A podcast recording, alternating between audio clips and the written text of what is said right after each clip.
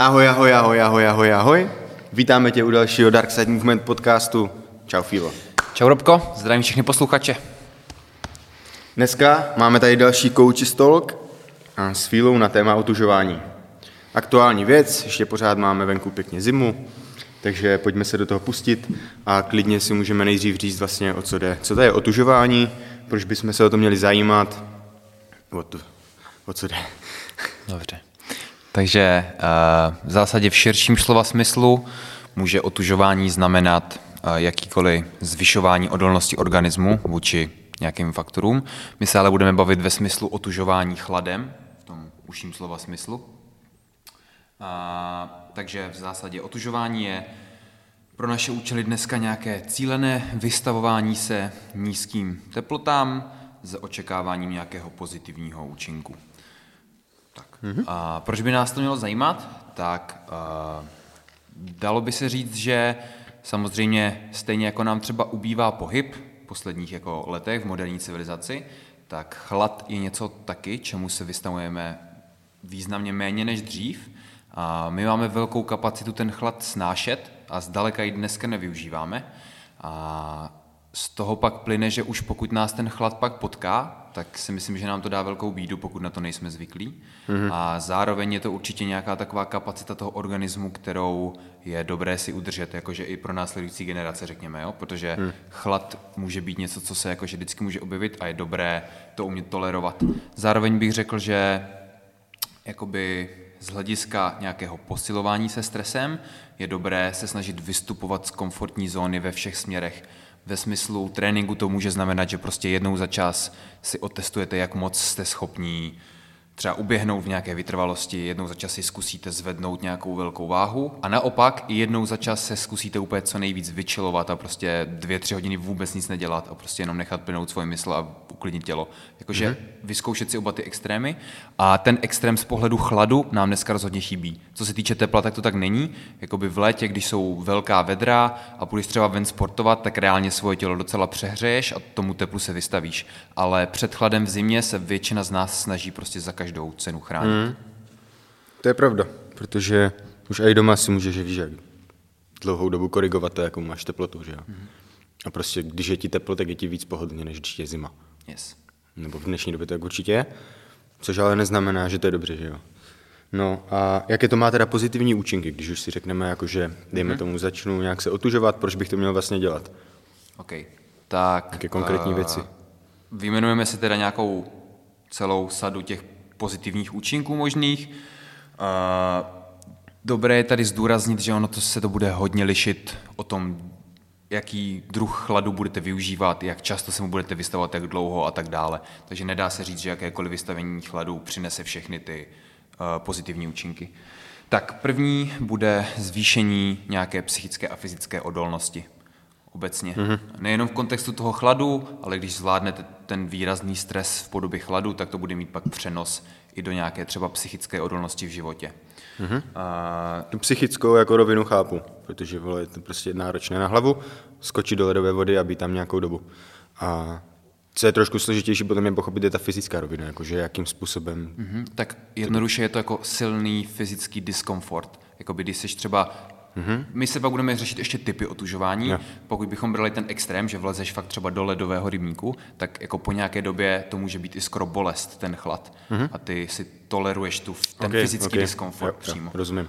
A jednoduše je to vlastně kvůli tomu, že nějaký starší části mozku ti budou prostě říkat, vypadni z té ledové vody, co tam děláš, prostě stojí mě to energii a nechceš tam být. Mm-hmm. A ty novější části mozku, ty, který mají tu volní kontrolu víc, tak úra, tak ty se snažíš přesvědčit, ne, uklidni se, já to zvládnu a snažíš se tam uvolnit. Takže tím i pod tím stresem si buduješ nějakou schopnost se zrelaxovat a jakoby přijmout ho, řekněme. Mm-hmm. Uh, další benefit, který se často zmiňuje, je nějaká podpora funkce imunitního systému z dlouhodobého hlediska. Uh, jakoby krátkodobě to intenzivní otužování ti tu imunitu může lehce zhoršit, stejně jako každý jiný stresor, stejně jako těžký trénink a tak dále, mm-hmm. ale dlouhodobě nějaké posílení imunity. Potom tady máme podporu metabolismu nebo nějaké zvýšení. Zase krátkodobě stojí tě to energie, aby se zahřál, takže spálíš víc energie. A dlouhodobě skrz nějaké ty adaptace mluví se třeba o nějaké konverzi bílého tuku na hnědý tuk. Není to teda tak úplně výrazné, ale i dlouhodobě ti to nějak může lehce zvýšit metabolismus, mm-hmm.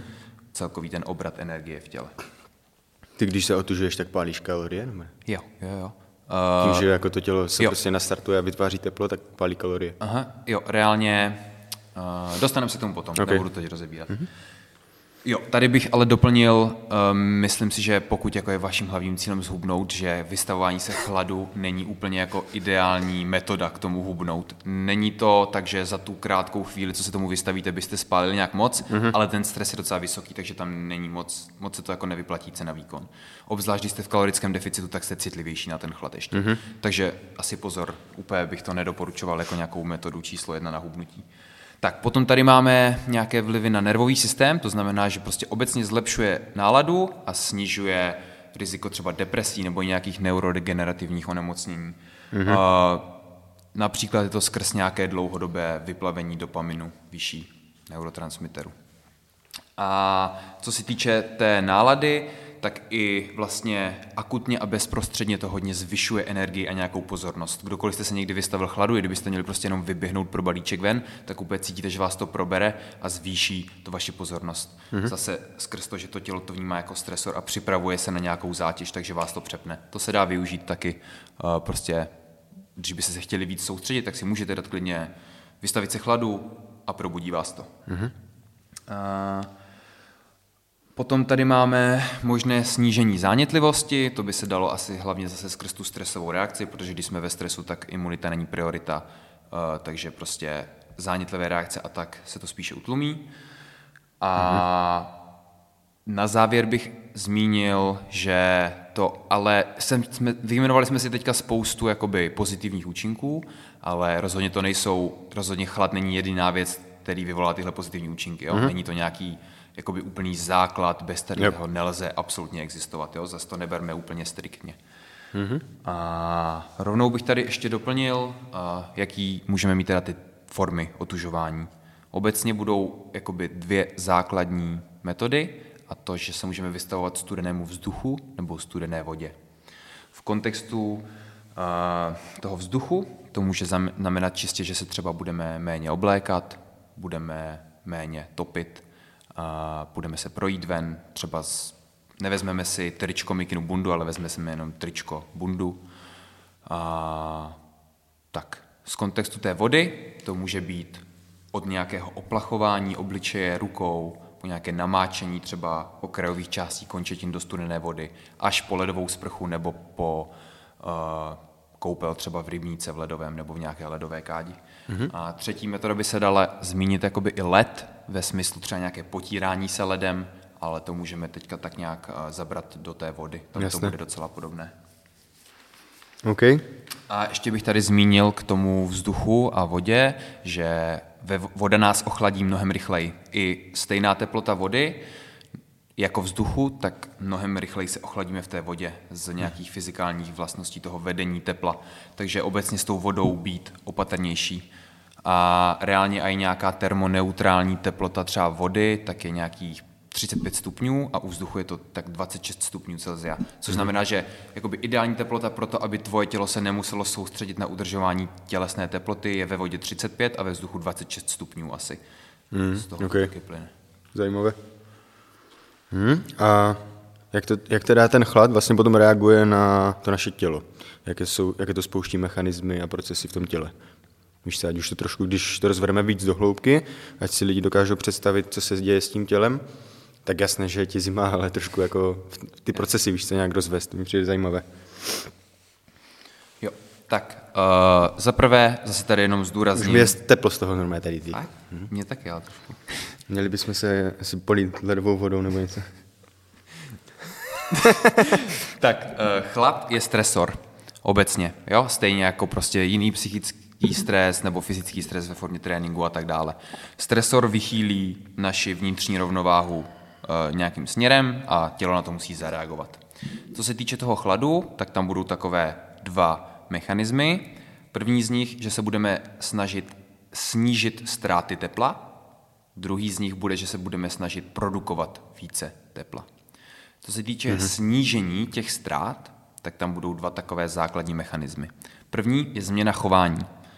Přirozeně, pokud je zima, tak se zvedneš a půjdeš se oblíct.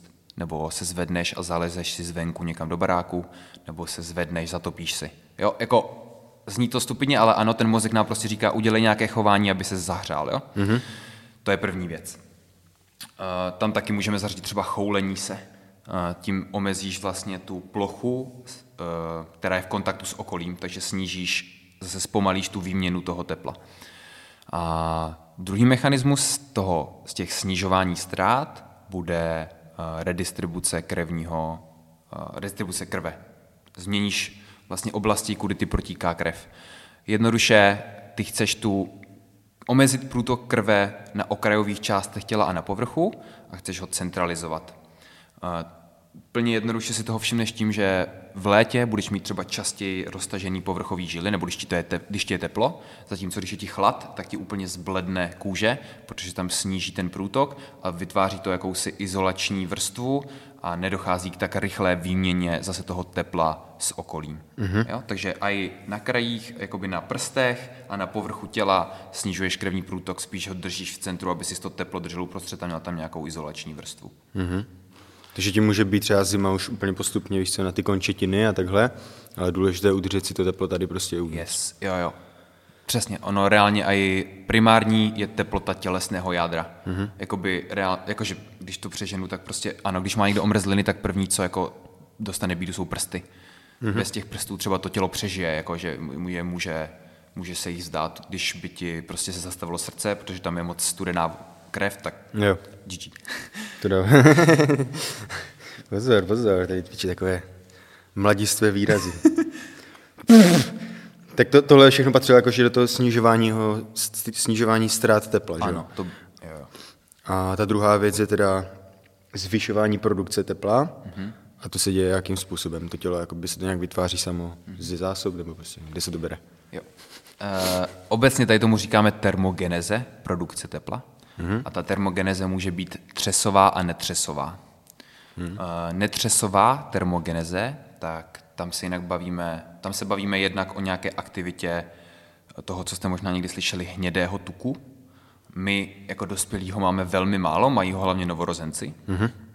A je to jakoby specifická forma tuku, která vůbec není nějak negativním slova smyslu a její primární funkcí je právě produkce tepla. To je jakoby vysoce metabolicky aktivní tkáň, kde probíhá hrozně moc těch uh, nějakých metabolických pochodů, který produkují teplo.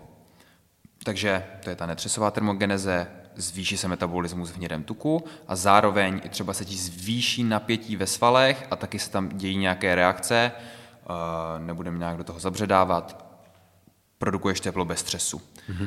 Druhá věc je třesová termogeneze. To všichni známe. Když vám je delší dobu zima, tak se začnete klepat. Uh, tudíž tak nějak vlastně periodicky, opakovaně kontrahujete a povolujete svoje svaly, opačné svalové skupiny, takže se klepete. A to produkuje teplo, protože svalová kontrakce je ztrátová. Stejně tak, jako se vám zahřívá motor v autě, když pracuje, tak se vám zahřívají svaly, když pracují. Protože kus té energie není přeměněn na mechanickou práci, ale kus té energie je prostě teplo. Protože nikdy ty reakce nejsou efektivní jako stoprocentně. Tudíž tělo cíleně vyvolává ty svalové kontrakce, aby se zahřálo. A to může zvýšit, tam je hodně velká kapacita toho, kolik vás to je schopný jako zahřát. Vy hmm. se můžete pak reálně roztřást celé tělo a produkuje to fakt hodně toho tepla. Ono to jde trošku jako aj vůli ovlivnit, ne? Mi přijde. Hmm. Když, když se otužuju, pak se opět třepu, tak to zvládnu jakože sám úplně nějak, jakože tak se soustředit, abys prostě ten třes jako sklidnil. Hmm. A když to necháš volně, tak fakt jdeš úplně do těch hmm. velkých vibrací, což mi přijde zajímavé, víš se, že ne, nechápu, proč potom jako ti Ty, ty jako potřebuješ jenom určitou dávku toho tepla a pak jako zvládneš vůli to jako zastavit? A nebo prostě to ne, je lepší nechat prostě úplně volně, víš, ať se roztřeseš mm-hmm. a tím se dřív zahřeješ. Jo, rozumím. Uh, právě jakoby evolučně je pro tebe výhodný se klepat, aby se zahřál. Mm-hmm. Uh, takže zase ty starší části mozku, který ty nemáš tak pod kontrolou, ti říkají klepej se prostě, produkuj teplo. Mm-hmm. Ale ty novější části mozku, ty, který víc ovládáme vůlí, tak ty jsi schopnej se sklidnit. Samozřejmě, kdyby to dosáhlo do nějaké míry už, tak to ne, ne, ne, ne vlastně nepodlačíš. Jo. Ale obecně, když se bavíme o tom otužování, o tom intenzivnějším, dejme tomu právě v té vodě třeba, tak uh, myslím si, že pro většinu lidí se dá říct, že ty spíš chceš budovat tu odolnost a tu schopnost se uklidnit, takže to chceš spíš potlačit. Právě někdo říká, že kdyby chtěl jakoby protokol otužování pro zlepšení hubnutí, tak bys měl ten třes nechat volně běžet, mm-hmm. aby spálil co nejvíc energie. Ale jak jsem říkal na začátku, nedoporučuju otužování jako nějakou do, metodu pro hubnutí. Spíš je to o té zvyšování odolnosti, že jo, fyzické, mentální a takhle. A tam dává smysl to tím pádem korigovat a snažit se to jako utlumit mm-hmm.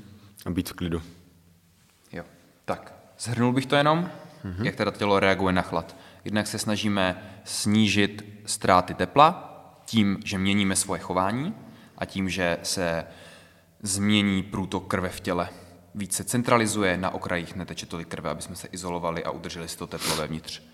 Druhá věc je, že zvyšujeme produkci tepla, tomu říkáme termogeneze a to může být buď netřesová, tam se bavíme hlavně o tom hnědém tuku, a nebo třesová, to znamená, že se nám klepou svaly. Tam je asi taková největší kapacita z, těch metabolic, z toho metabolického pohledu, jak se zahřát, jak vyprodukovat hodně toho tepla.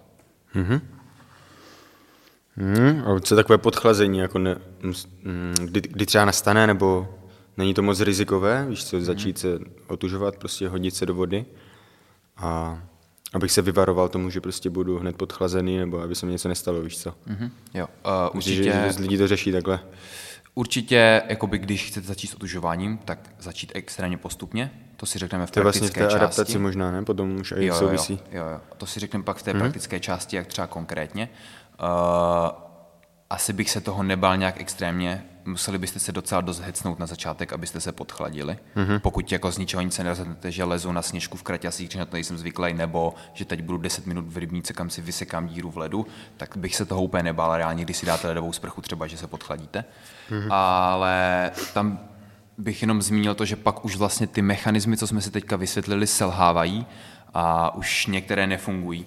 Jako příklad třeba, co se týče toho, že se sníží průtok ve vašich prstech, tak v nějaké míře už uh, se to zastaví a začne se zase rozšiřovat.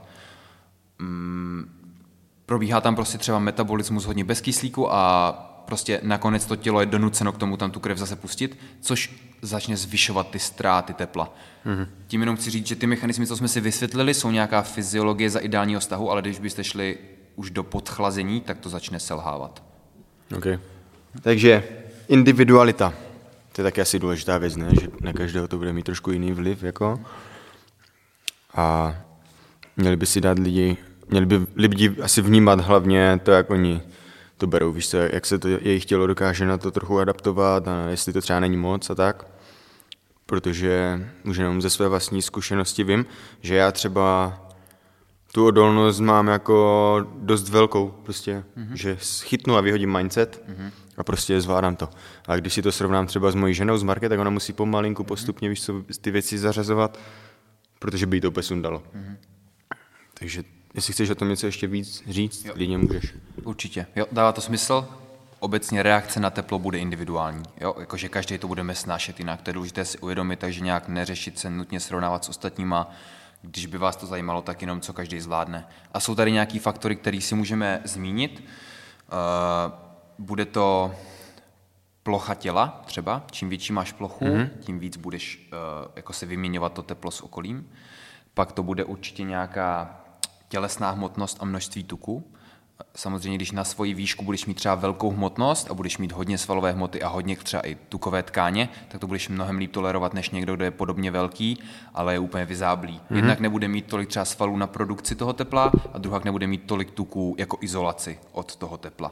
Jo? Yes. Takže z toho zároveň i trošku plyne, že častěji ženy budou méně tolerovat ten chlad, protože jsou většinou jako menší, křehčí, hubenější, nebo jako hubenější. Přirozeně mají větší množství tuku než muži, ale jako i menší, tes, yep. menší množství té svalové hmoty a tak. A zároveň e, reakce žen na to teplo se bude třeba měnit i s menstruačním cyklem, protože oni I, i jejich tělo třeba má v průběhu toho cyklu různé, různou teplotu, asi o půl stupně se to třeba může lišit, takže zase to s tím asi nějak vypozorovat a se synchronizovat to, když tak i s tímto. Mm-hmm. Zároveň kromě toho, té plochy těla a nějaké tělesné kompozice, tady bude hrát roli i věk. E, menší děti budou hůř tolerovat chlad a starší lidé budou hůř tolerovat tlak, mm-hmm. e, chlad. A potom obecně nějaká únava vyčerpání, celkové množství stresu. Takže děti uh, si říkal, že budou méně tolerovat? Jo. Malé, jakože menší děti, prostě třeba řekněme patnáct let a míň, něco takového, budou hůře tolerovat chlad. Dříve by se podchladili třeba ve stejných podmínkách, jo, chápu, než dospělý jako člověk. Jako ta, ta realita je taková, ale třeba jako, že to, jak oni to vnímají, tak si myslím, že ty děti jako to mají úplně v píči, víš co? Mm-hmm. Že hodíš do ledové vody? Nebo ne, možná ne. Já jsem nikdy neházel dítě do ledové vody. Já si jako vzpomínám na... No, je to pravda vlastně. Ale jakože když si vzpomenu na, na naše dětství, tak jsme to nějak moc neřešili, víš co, prostě mm-hmm. si skočil do vody a byl ti uprdel, jestli je ledová nebo jo, ne. Tak jako dítě, ale asi to je taky jako dítě většinou neřešíš ty věci, no, že? Tak jsem neřešíš, myslel, když někde zakopneš a třeba si něco odřeš, tak běžíš dál a... Tak jsem to myslel, no, že ta men- mentální, jako, jo, že to jo, prostě jo. mají v píči. Jo. Ale to možná by mohlo právě s nás dojít ještě tím, jo, že to jo. mají na párku k tomu, že by se no, něco stalo, no. takže jako prostě s tím opatrně. Mm-hmm. Jo, a k té únavě teda obecně prostě vyčerpání nebo jakoby hodně stresu v jiných oblastech života, ať už by to bylo přetrénování nebo psychické vypětí prostě v práci, v rodině a tak dále, jasne. Tak když přidáte další stresor, tak to nemusí být ideální, pokud toho je moc. Uh, stejně tak třeba spánková deprivace nebo podvýživa, nějaký nízký kalorický příjem, to zase bude zhoršovat tu toleranci. Mm-hmm. Tudíž conclusion nebo shrnutí je takový, že je to hodně individuální, hodně faktorů ovlivní to, jak budete reagovat na chlad. Tím, že je to hodně faktorů, tak je asi nejlepší to na sobě prostě individuálně vypozorovat mm-hmm. a na základě toho jednat. OK. Tak můžeme se pustit do, do toho adaptačního procesu, teda jak, jakým způsobem tohle funguje. Že to tělo se fakt na, si na to dokáže zvyknout a potom z toho těžit ty benefity. Mám tady slovíčko habitu, habi, hab, habituace. Habituace. Co to kurva znamená? Habituace obecně je snižování reakce na nějaký opakující se podnět. Respektive, když svoje tělo opakovaně vystavuješ tomu stejnému podnětu, tak se postupně sníží intenzita té reakce. Mhm. Kdyby jsi furt jel ten stejný trénink, tak postupně to bude třeba tvoji tepovku zvyšovat míň a míň, protože tělo je efektivnější a nějak nepanikaří, když se to stává opakovaně, protože už jakoby ví, co přijde a je třeba na to víc adaptované. Yes. Takže to je to, co se týče chladu určitě. Opakovaně, když se tomu vystavíš, tak ta reakce stresová nebude tak masivní a budeš to zvládat líp. Mm-hmm. Okay? A potom to plyne... Ty další dvě adaptace z těch tvou věcí, co jsme říkali předtím, ty se jednak můžeš zlepšit v té produkci toho tepla a můžeš se zlepšit i ve snižování ztrát hmm. toho tepla. Hmm. Takže vlastně, jak jsem vysvětloval ty reakce, tak na základě podobných mechanismů si můžeš tady tyhle uh, postupy, jakoby tělo je zlepšuje a líp to pak toleruješ. Takže si buduješ takové skills přímo. Jo, jo, jo. Takové skills, o kterých ani nevíš. Hmm. No? Jo, dobré. To se mi líbí. A... Tady asi zase zdůrazním, že tady ty konkrétní adaptace budou hodně, hodně záležet zase na tom druhu chladu, na té intenzitě, jak často se tomu vystavujete, nebo jestli třeba lidi, kteří žijou třeba inuité prostě v chladném prostředí, tak budou mít zase nějaký specifické adaptace a budou to zvládat mnohem líp. Takže asi je to individuální zase ty adaptace a navazuje to na ty reakce, co jsme říkali na začátku. Víc bych to tady teďka asi nerozebíral. Mm-hmm. Mm-hmm. Uh... Takže už můžeme se pustit do té praktické části, jakože? Jo, nějak poradit aspoň z našich zkušeností, nebo to, co máme vypozorované, co nám funguje, klidně můžeme říct, daj víš, hmm. naše jako, naš vlastní, naši vlastní zkušenost. A jak se teda mám otužovat, jak se ty lidi mají, co bys doporučil, jak mají začít, jak mají pokračovat hmm. a tak. Jo. Takže... Obecně si myslím, že otužování by mohlo být fakt skoro pro každého, ale za prvé, pokud máte nějaký zdravotní potíže, který si nejste jistí, jestli to mohlo nějak negativně ovlivnit to otužování, tak to prostě radši skonzultujte s doktorem a nežeňte se do toho. Za druhé, bezpečnost především, nevlítněte do toho prostě čelem a vždycky mějte nějakého parťáka s sebou, když děláte ty intenzivnější věci, aby se prostě nic nestalo a když tak vám někdo mohl pomoct.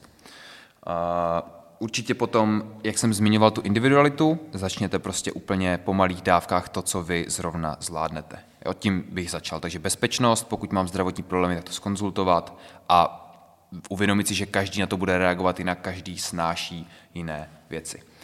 Teďka, obecně rozhodně si nemyslím, že to, že, bys, že řeknu, že každý se má otužovat, neznamená, že každý musí lézt do ledového rybníka nebo vylézt na hory v kraťasích. Jo? Mm-hmm. Myslím si, že někdo určitě zůstane u těch jako pozvolnějších metod. A prvně si ukážeme ten vzduch, jak třeba začít se otužovat vzduchem. Uh, nejjednodušší věc asi je nepřetápět si doma nebo v práci. Uh, to znamená prostě zkusit třeba snížit teplotu na termostatu o půl stupně, když to budete tolerovat, o stupeň, abyste neměli prostě doma pořád dvacet čtyři stupňů přes zimu a byli v úplném prostě pekle horkým. Mm. Jo, protože to je většina, většinu toho dne prostě strávíme v nějakém prostředí, takže to zbytečně nepřetápět. To je úplně takovej základ, na kterým ani nemusíte moc přemýšlet. Uh, druhá věc je, pokud je zima, Uh, tak občas se můžete jít projít a nemít tolik vrstev oblečení, kolik máte normálně, nebo prostě jít ven. Zase tohle nevyžaduje moc úsilí, že nikam musíte vlézt, může to prostě být, že přijíždíte šalinou do práce a jak jsem říkal předtím, tak místo trička, mikiny i bundy si dáte jenom třeba tričko a bundu. Když to budete zvládat, tak si příště zkusíte jenom tričko a mikinu. A když to bude pětiminutová, desetiminutová procházka, zjistíte, že to je cajk, uh, tak to uděláte takhle. A samozřejmě tohle se dá postupně nějak navyšovat, že můžu mít míň a míň vrstev, můžu být delší a delší dobu venku, záleží taky, kolik je tam stupňů. A tady se pak můžete, jako kdo je úplný nadšenec, dostat až takovým extrémům, že jsou lidi, co prostě v kraťasích lezou na sněžku třeba, že? A, a nebo ušetříte zatopení doma. No, jo. To je další pozitivní účinek, který jsme zapomněli zmínit. Tady s tím ještě, s tím vzduchem, mě napadá jedna věc a to je spánek. Protože obecně je jako jasné, že spát v chl- ve chladu je pozitivní, jako protože to má dobré účinky pro tělo, tak s tím se dá určitě taky experimentovat, ne? Mm-hmm. Postupně snižovat jakoby teplotu v noci, což, což je takové nenásilné, mm-hmm. Když začneš postupně a adaptuješ se na to, tak já jako věřím tomu, že to fakt dokáže hodně přispět tomu zdraví, že? Protože ten čas, který vlastně strávíš v tom chladu, mm-hmm. je dost dlouhý mm-hmm. a ty jsi úplně v pasivní pozici, takže to na tebe působí dost, víš co? Jo, souhlas. Chtěl jsem to taky zmínit. Mm-hmm. Takže ono to souvisí i s kvalitou spánku, mm. že v chladném prostředí budeš mít prostě kvalitnější ten spánek a je dobré se dostat tak nějak aspoň pod dvacet stupňů na tu mm-hmm. noční teplotu, jakože ve svém pokoji. Takže samozřejmě to v létě není reálný, ale v zimě si můžeme vyvětrat. Takže určitě to, jak jsem říkal, míň topit doma, tak můžete asi začít klidně tou nocí, že si prostě pořádně vyvětráte, než půjdete spát. A nejenom otužování, ale i ten spánek. Tak tomu vzduchu bych teda jenom řekl, on ten vzduch obecně bude mnohem méně intenzivní než ta voda, jak jsme yep. si říkali na začátku. Tudíž prostě pro někoho, kdo to netoleruje, je lepší začít klidně i tímhle. Jak jsem říkal, méně topit, v noci vyvětrat, zkusit se jít občas projít s méně vrstvama oblečení. A to je taková dobrá věc, kterou se dá začít. Já sám jsem teďka občas zkoušel ráno třeba projít tričku jen, teď v zimě, a mega mi to vyhovuje, je to mnohem míň intenzivnější zážitek než třeba ten rybník jo, jo. a úplně tě to tak nabudí, hezky probere, ještě jdeš třeba na sluníčko, když svítí venku zrovna, takže dobrá věc, doporučuji zkoušet. No, no fakt je podle mě hodně důležité a je to psychické rozpoložení, kámo, já třeba tady s tím taky experimentuju mm-hmm. a snažím se jako v zimě nosit méně oblečení, nebo aspoň třeba nenosím vůbec mikiny ven, jenom že jdu tričko a bunda mm-hmm. a přijde mi, že když jenom třeba se špatně vyspím, anebo mě něco nasere ráno, a jdu prostě ven do auta, ten kousíček, jako, tak úplně vnímám ten rozdíl, víš co. Mm-hmm. Jestli když jsem dobře na tom jako psychicky, tak úplně fresh, úplně ti to dělá dobře. Mm-hmm. A když jsem nějaký takový pochmurný, tak úplně to nedávám tu zimu prostě, mm-hmm. víš co. Jo, ale to je, to je dobrý point, to je podle mě mega důležitý. To souvisí s těma stresorama, jakože ten chlad je další stresor mm-hmm. a když je z těch ostatních věcí vystresovaný, tak asi roz, rozhodně to má smysl třeba jako prostě přeskočit ten den a mm. nechat si tu sílu na jiné věci prostě, no. A nebo jenom to pochopit a vní, jako by vědět, proč to tak vlastně je, že, to, že ten stresor může být i jako další navíc, že proto to tak těžce snášíš někdy a je to vlastně úplně v pohodě, mm-hmm. pokud to nepřeženeš samozřejmě. Hm. Jo. A teď co ta voda, to je takové asi jakože víc sexy. Jo, to je víc sexy, no. Uh, tak zase, když bychom to začali nějak postupně, asi nejjednodušší věc, kterou můžete začít, je oplachování studenou vodou obličeje a ruk, předloktí, nohou, lítek. Uh, to může být třeba po ránu, to je dobrá věc. Spousta lidí to dělá tak přirozeně, že si prostě dá studenou vodu do obličeje, protože vás to tak hezky probere. To už se ani nedokážu představit, kam ráno, že tenhle neudělám, bo to je fakt jakože... Jo, já jsem dostával... Prostě tak zvyklý na to, že nejde to jinak. Protože jsem dostával bídu od jednoho člověka, že jsem nechával vždycky všechny kohoutky na studenou vodu ráno. Jak jsem chodil okolo nich a oplachoval se ten obličej. Yes. Uh, no, jo, takže oplachování se. Uh, to samé tady můžete aplikovat, i kdybyste to chtěli víc fancy, potírání se ledem, jo, to bude prostě podobný způsob. A... Už vidím, vole, jak si večer dáš do toho mrazáku, vole, sáček s vodou. No právě. Jo, ráno se potírat, vole.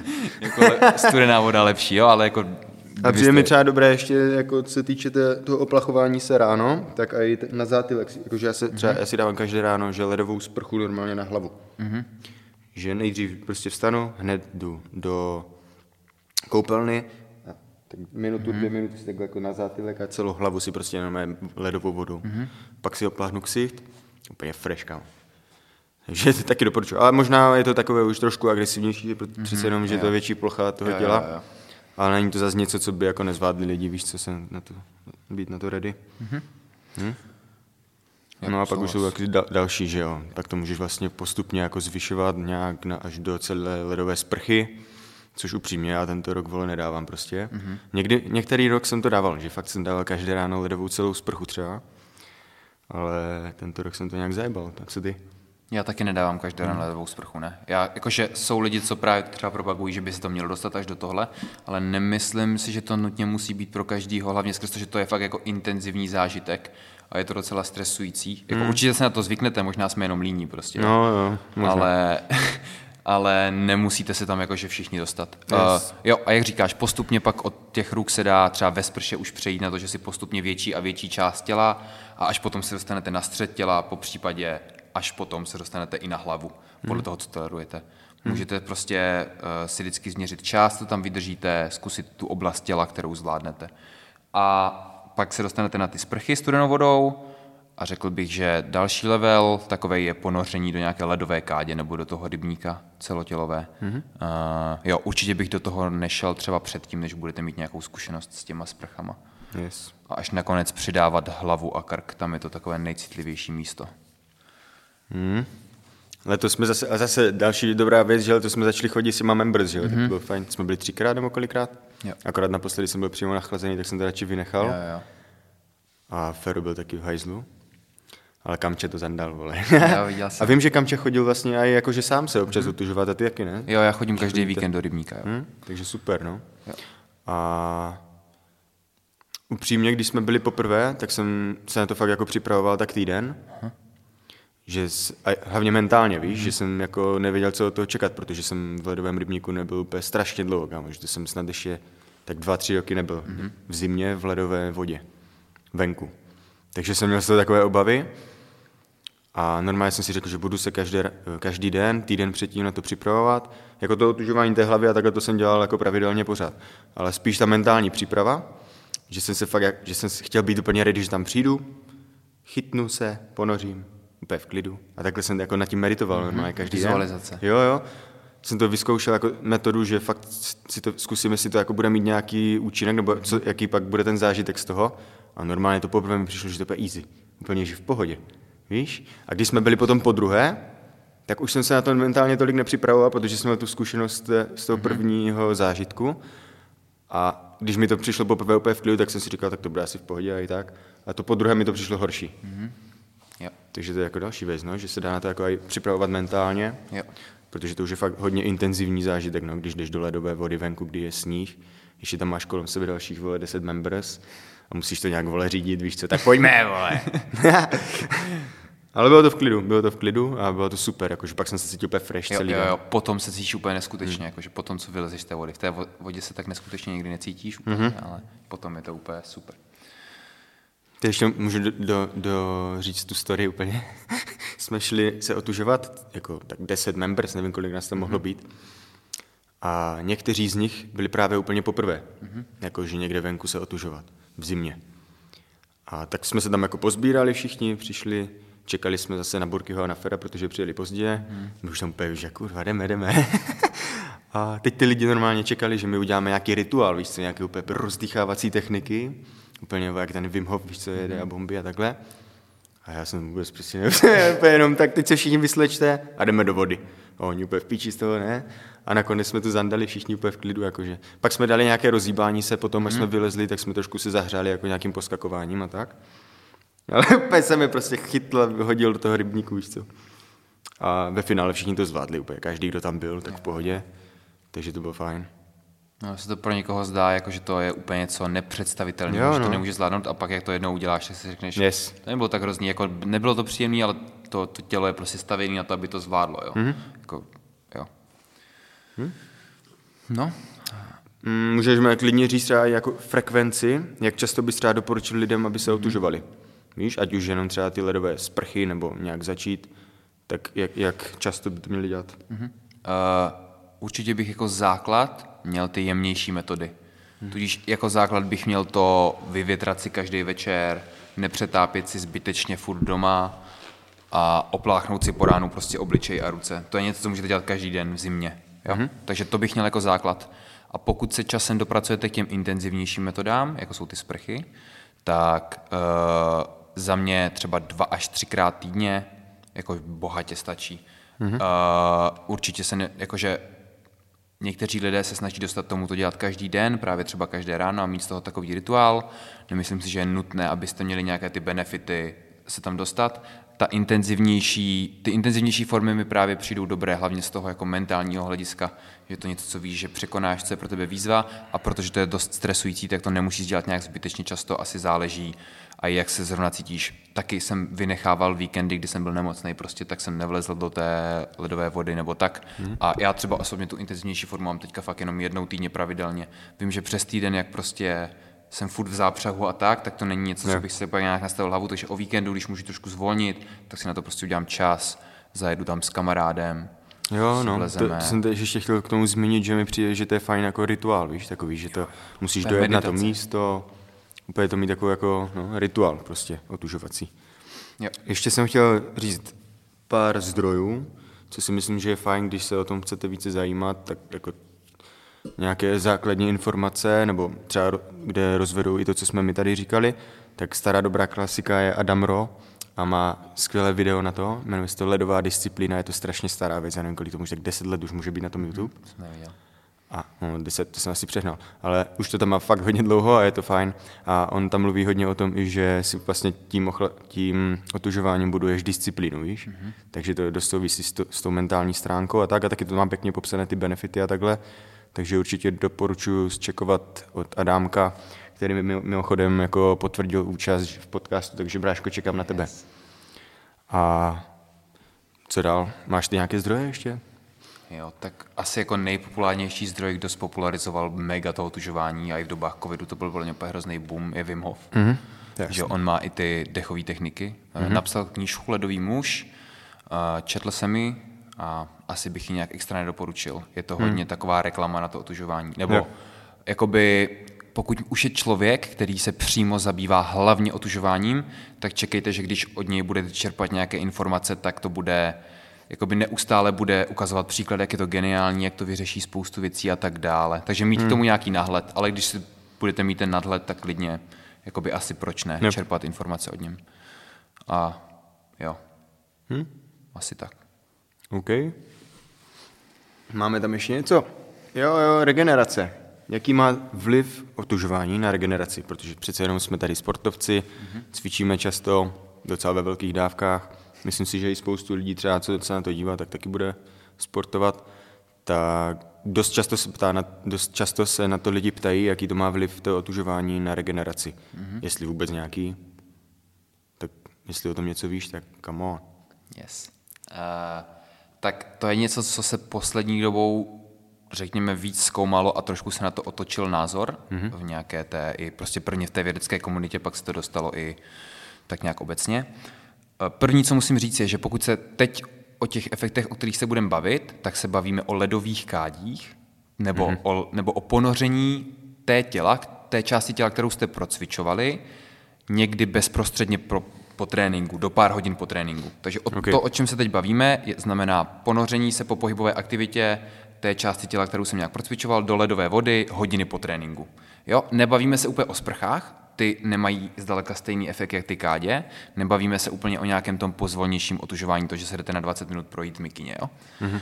A, tak. A teďka to jsou ty protokoly, které se hlavně zkoumají, jestli oni mají vliv na regeneraci. Uh, Dost bude... často se tak prezentují, že jo? Jo, prezentují právě. A ono to není úplně tak, dokonce je tam i nějaký negativní efekt, to si teďka řekneme. Mm-hmm.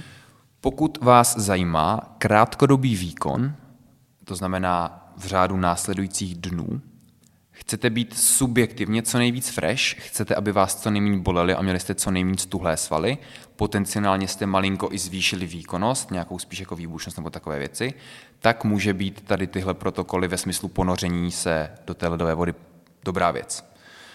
Uh, Prakticky to znamená, že tohle bude něco, co třeba bude zajímat, já nevím, sportovce, když mají nějaký turnaj nebo něco takového.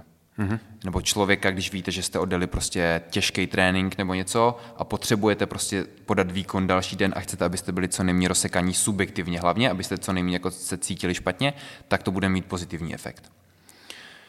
Ale pokud se budeme bavit o dlouhodobé adaptaci, tak to bude mít na většinu věcí spíše negativní efekt dokonce. Co to znamená? Tohle bylo především zkoumáno jakože na hypertrofii. Hmm. A reálně pokud budete posilovat ve smyslu, že chcete co největší nárůstek svalové hmoty a vystavovali byste se tady tomuhle chladu, že byste ponořili pak to, co jste cvičili, hmm. tak z dlouhodobého hlediska to sníží množství nárůstu té svalové hmoty. Sníží to i množství síly hmm. a tady těchto jakoby silových kvalit, nárůst svalové hmoty i nějaké jakoby uh, rychlostní síly, řekněme. Co se týče vytrvalosti, tak na ní to žádný výrazný efekt se ukazuje spíše nemá. Takže, ani pozitivní, ani negativní. Jo. Takže, abych to shrnul. Pokud vás zajímá krátkodobý výkon řádu dnů, tak to můžete zapojit. Jo? Typicky třeba pro sportovce, když teď chci podat výkon, kdybychom byli třeba na soustředění. Jasně. Pokud vás zajímá dlouhodobá adaptace, hlavně z pohledu silových sportů, to znamená, jako pokud jste kulturista, rozhodně by vás to zajímat mělo, pokud jste hobík, to si řeknu teďka hnedka, tolik už asi ne, tak je to spíš negativní věc. Jo? Pravděpodobně skrz nějaké snížení těch zánětlivých reakcí, které jsou žádoucí po té zátěži, abyste se adaptovali, tak to bude mít spíš negativní účinek. Ale teď bych chtěl říct hodně důležitou věc. Pokud jste běžný člověk, který cvičí nějak jako hlavně pro zdraví, dělá silový trénink, tomu třeba nějaké sporty, tak to není něco, čím byste se podle mě měli zaobírat a klidně tuhle informaci teď vypuste. Mm-hmm. Z toho důvodu, že to není nějaký jako extrémně signifikantní efekt, že byste najednou vyrostli jen o polovinu yeah. a zároveň vám to otužování dá zase jiné benefity. A za druhé byste fakt museli následovat specifický protokol, že byste vždycky nějak po tom cvičení relativně brzo šli celý do té ledové kádě, což dělá velice málo lidí. Jo? Jak říkám, ta sprcha, to nebude mít stejný efekt. Jo? Tam okay. je to výrazně jiné. Takže nepanikařte, pokud jste prostě běžný člověk, tak vás ty negativní efekty tak nemusí zajímat. Nejsou tak signifikantní, museli byste držet striktní protokol. Ale rozhodně, když si dáš trénink i jako hobík, mm-hmm. a nebo chceš prostě, ať ti narostou svaly, takže mm-hmm. se věnuješ nějakému hypertrofickému tréninku a bezprostředně po tom tréninku si jdeš dát ledovou sprchu, tak to asi není úplně optimální, jako z toho důvodu, že jestli si myslíš, že ti to v nějakým způsobem pomůže mm-hmm. budovat tu svalovou hmotu a nebo zlepšit tu regeneraci, tak to tak velký význam nemá, jestli to chápu správně. Ano, u té sprchy, jak jsem říkal, to není až tak. No ale tak proč bys to jinak dělal, jakože ti udělá dobře, jenom tak? Ne, ne, já jsem říkal, že ta sprcha je rozdíl oproti té kádě, když se tam ponoříš, jo? Já jsem ale... to právě trošku jenom pře- přehodil na tu sprchu, protože myslím si, že je dost lidí a já v mládí jsem to dělal, mm-hmm. že jsem fakt se byl napumpovat na, do posilovny mm-hmm. a pak jsem si dal hned ledovou sprchu, mm-hmm. protože jsem to bral jako, že nějaké dogma, které mi pomůže při regeneraci, jo. což tak není. Z dlouhodobé adaptace to tak není, hm. ale u té sprchy to bude asi fakt dost malý efekt, ale ano, jo. máš pravdu, máš pravdu. Spíš se tomu asi vyhnout a radši to odložit na později, teda mm-hmm. ideálně. Yes. Dobře. Já myslím, že jsme řekli toho docela dost o otužování. Hmm. Zkuste to, pokud s tím nemáte zkušenost, tak rozhodně experimentujte. Pokud se otužujete pravidelně, tak super, jen tak dál. A members, my se ještě uvidíme určitě u řeky, to je jasné. A díky moc všem za poslech tohoto podcastu. Díky tobě, Fílo. Yes, děkuju. Dobrá nolič. Dobrý pokec. Sledujte dál naše videa, ať už na Instagramu Reelska, kde dáváme taky nějaké edukační záležitosti, tak tento podcast. Máme to všude, na YouTube, Spotify, streamovacích službách. Sdílejte to dál, pokud vám přijde, že to je dobré. Díky moc, mějte se fajn, uvidíme se zase díky příště. Díky za poslech, mějte se.